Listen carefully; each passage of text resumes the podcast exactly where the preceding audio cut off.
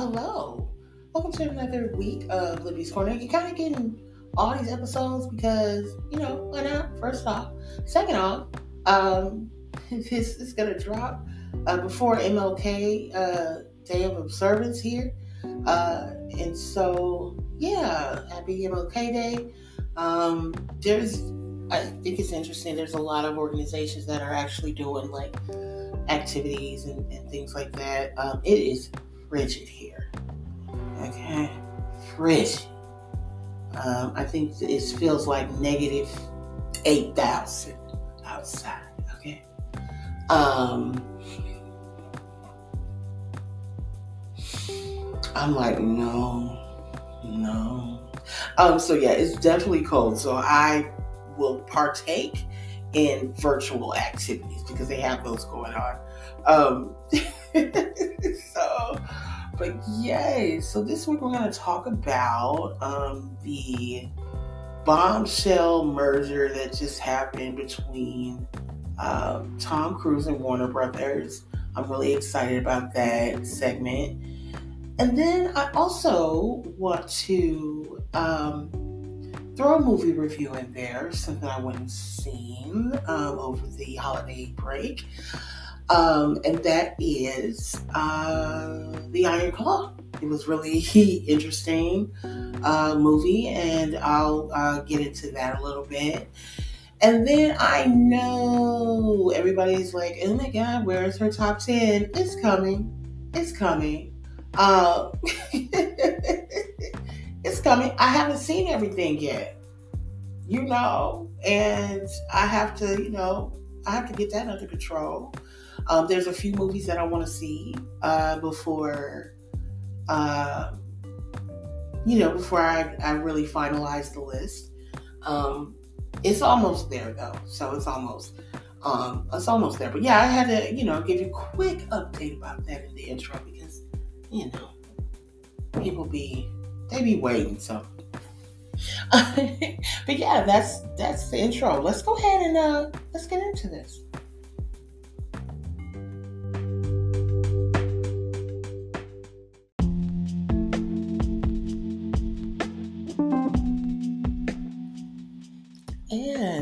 Welcome back. So it it was an interesting week. Um, so let's talk about um, this Tom Cruise uh, Warner Brothers uh, merger because um, that's what I'm calling it. oh, excuse me. Um, that's what I'm calling it. I think it's interesting from the from the reports from Variety and the Hollywood Reporter is that people were under the assumption, people like you and me, okay, there's a little, there was an assumption that um, Tom Cruise was strictly attached to Paramount. Um, that was not the case. Okay, so that let's open it up with that. That was not the case. Um, he is pretty much a independent contractor, uh, which technically, I mean, after well, during and after COVID, everybody knows what an IC is now because so many of us had to work that type of position. Um, so yeah, um, he he's an independent contractor. He has his own production company. He does his own thing. Um, he just had landed at Paramount because, hey, you know, if they just gonna write you a blank check and you get to do whatever you want, well, then they gonna do that. Um, but there were limitations put on him. There were restrictions, and Tom is, eh, he really is Top Gun dude. Okay, he really is. You know, you can't tie him down um, too long. He's so adventurous, and he wants to push the boundaries of film. Um, this is this harkens back to old time Hollywood. Okay, so how a lot of you know the production houses like Warner and Sony and how they used to do things. Columbia, MGM, um, they would sign publicly sign okay, let's put the publicly out there. They would sign a name, and that name would, you know, that person would create content and all the things, right? So that's what's happened here. Um, Warner has tapped back into the golden age um, and of Hollywood with this, and um, I think it's interesting. I really did. I was like, I mean, they didn't discuss numbers. I thought that was interesting too. Um, Paramount. This is why the talk of Paramount merging with Warner Brothers. I feel that, and I can't find any concrete evidence, but my hunch is that's why that talk was there um, because of how tied to Paramount Tom Cruise is. Um, some speculation on as to why he he went this route um, is because there's a few things floating around out there. Um, how how Dead Reckoning Part One was received. It wasn't received well. Like we we didn't. I don't know what happened. I went and saw it. Um, yeah, I, went and saw it. like at the theater. Um, so yeah, I I enjoyed it. I, I you know you know I enjoyed it. It was you know it, it had it had some stuff going on, um, and I will leave it at that. Um, it's it's just interesting because that wasn't received well, and you're coming, you know, Tom's coming off of this huge, massive, successful Top Gun sequel, you know, Top Gun Maverick, made over a billion dollars. You know, like it reignited our love for the theater. And then to have, you know, the next film come you know, being uh, Mission Impossible Dead Reckoning Part 1, and it just didn't do well, it didn't perform well. And um, it was it was just interesting, you know, and, and there was some quiet, you know, after that. And then kaboom, he's with Warner Brothers. And so I feel that, you know, he's definitely looking into, you know, securing his future. Um, that he is, you know, just like, hey, yo, this didn't work. Like, let me go somewhere where it could work. Um, another thing I had heard about was the sequel to Edge of Tomorrow. Um, that I guess it was a, a bomb, but it made its money back, um, plus some, at the box office when it when it came out. But after the fact, like this movie is so popular. Like, so popular. So many people have watched it, and there's so much talk about it. And they're like, well, maybe we'll do a sequel. And when they dropped that news, like in 2022, people went nuts. Like they was like, yes, I want to see that. I want to see that. So I was like, wait, wait. So that's something um, that the people involved in this are potentially talking about. That's all I can say. I always say like potentially. You know what I mean? I ain't trying to sit there and be like, yeah, this is that. You gotta throw in them words. a potential situation. the assumption. You can't do that. so let me let me pull it back. Let me pull it back. So yeah, so Edge of Tomorrow, a sequel, maybe. Mm. And then I guess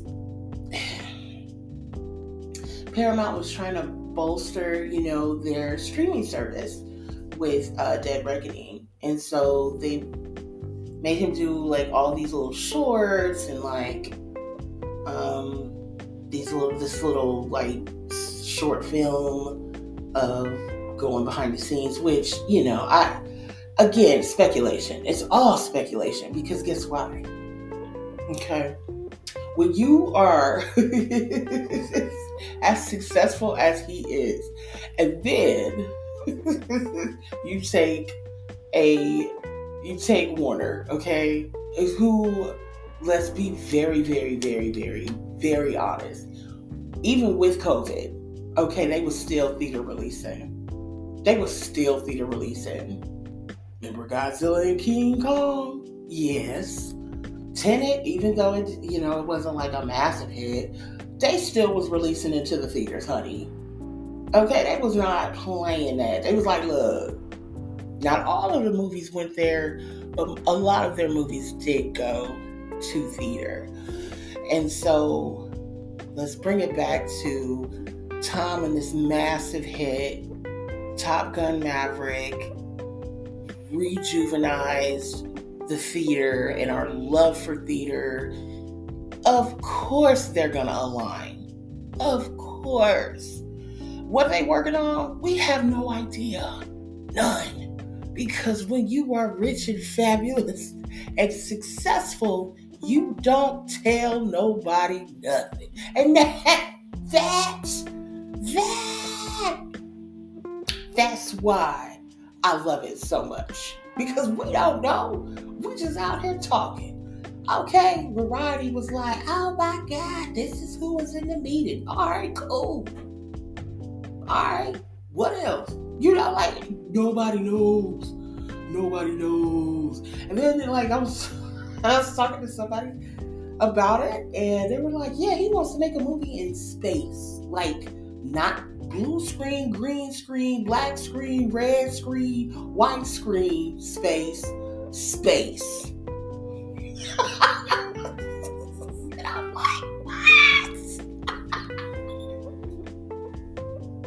Listen, if it's real, I'm here for it. But I, I don't, I don't. I said, you know what? I would, I would not put it past this guy. I would not put it past this guy. He always does some out of this world stuff. So why not make a movie in space? Space, space, space. Like, I mean, come on, come on, come on, come on. Like, I just, I can't. I just was like, oh my God, this is, this is too much. So people out here in these streets talking about it, baby. Okay, that's how big this is. Like normal folks is like, oh my god, what? Like it's hilarious. And this stuff people is making up or just not even making up, that they're just talking about. Because like what? Like that it's bonkers. It's so cool, but it's crazy. And then it's like cool again. And then you're just like, but it, like there's so many questions and like the trend meter was all over this thing. And I'm just like, you know? Okay. I'm here for it. I can't wait to see whatever happens. Um it's just it is what it is. Like it just it just is what it is, child. I'm telling you. Oh my god.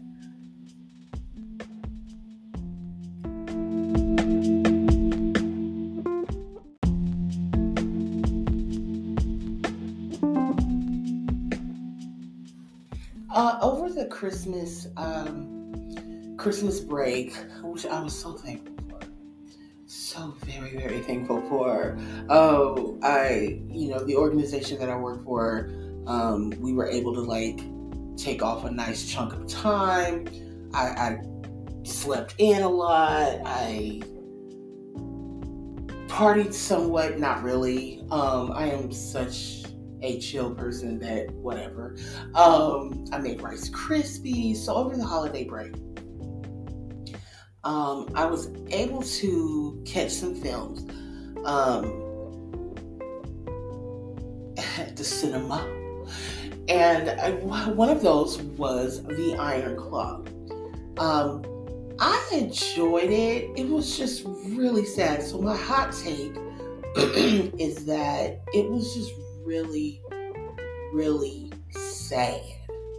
Okay? So I, now, when I saw the, um, this is a film about the Von Erichs, who they are a uh, family, a dynasty um, with within the um, wrestling community, so pro wrestling community. Um, this is it takes place like in the 70s. So, you know, this is Papa Von Erich uh, raising these children um, into these men um, who pro wrestle. The thing about the Von Erichs is this is why they're so so massive and so important is that they had their own thing. They like they had their own auditorium, their own cable channel, like their own everything down in Texas. And I I just was like, okay, you know, and it was just very interesting and fascinating to learn about that, you know, especially um, the format they used to promote and things like that. It was just so good, right? Learning about that. Um, it was also interesting just to see the family dynamic within the film. So let's go on into, you know, the pluses of the film. The pluses of the film is the acting. Um, I, have always been a fan of Zac Efron outside of High School Musical because that's you know it's just High School Musical is its own thing, and um, seeing him in Hairspray and like how he did the press junket for that and like navigated that was very interesting. Um, so I think he's a good actor. I think people tend to be like, oh, he just fine, he real fine. And then they, you know, they kind of box him in that and leave it leave him at that. And he he's actually a really good actor. Um, this is the best role I've seen him in.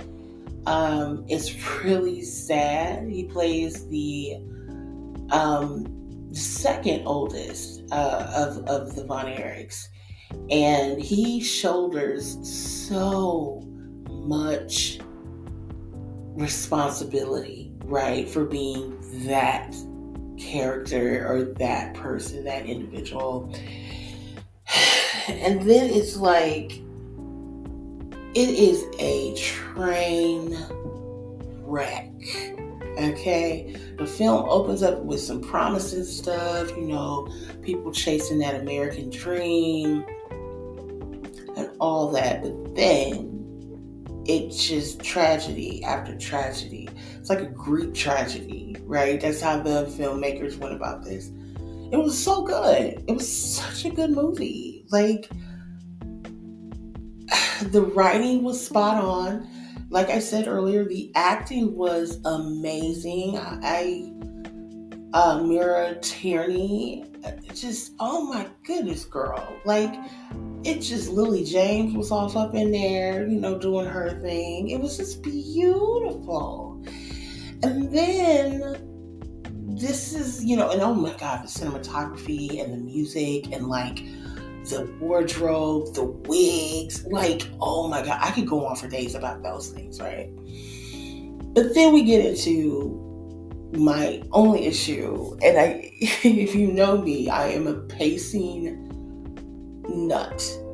I'm like, okay, this is dragging on, and this is dragging on, and this is mm, why is this scene so long? Like, I will do that, you know. I'm like, keep not keep it snappy, especially in, in something like that, especially the the context of the film. You do in a film like this, you have to let it breathe. The thing with this is like we was letting it breathe. We was letting it take a nap. We was letting it take a deep sleep, get back up, uh, get a snack, go back. No. So it was a good 20, 25 minutes too long. Um, yeah, it was, it was just too long. It was just too long. And it was just too long. I wish, um, you know, that wasn't an issue because the film is pretty, pretty spot on. Um, now, how many snaps would I give it? Um, definitely, this is a 4.2 out of 5 snaps. It's a really good movie. Um, it's, it's like a Sunday movie. Mm-hmm. Now, you may just want to have all your laundry there and be folding and watching. You don't want to leave and come back. No, even though there's, like I said, those pacing issues, you still want to watch the film. You still want to know, like, what the tea is. Oh my goodness. I have to talk about Ric Flair, who makes a, um, he was one of the characters in the film. Nature Boy Ric Flair, right? Oh my God, he was so scandalous. And just seeing this guy, like seeing that character you know, come to life and be all up in the mix, being all hothead, all this junk talking, and oh my gosh, it was so good. It was so good. Like I just had a smile on my face, but then I felt bad for having a smile on my face because of you know, like I said, the context of the film. I'm like, look, at this is so not a comedy. So yeah, 4.2 definitely. It is definitely worth a watch. It's starting to catch on um, is starting to do well at the box office. So I'm really glad for that. I love small films that do that. So yeah, congratulations.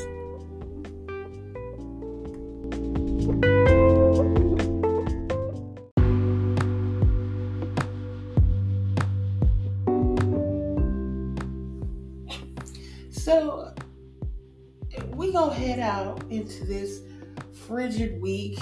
Uh, it's so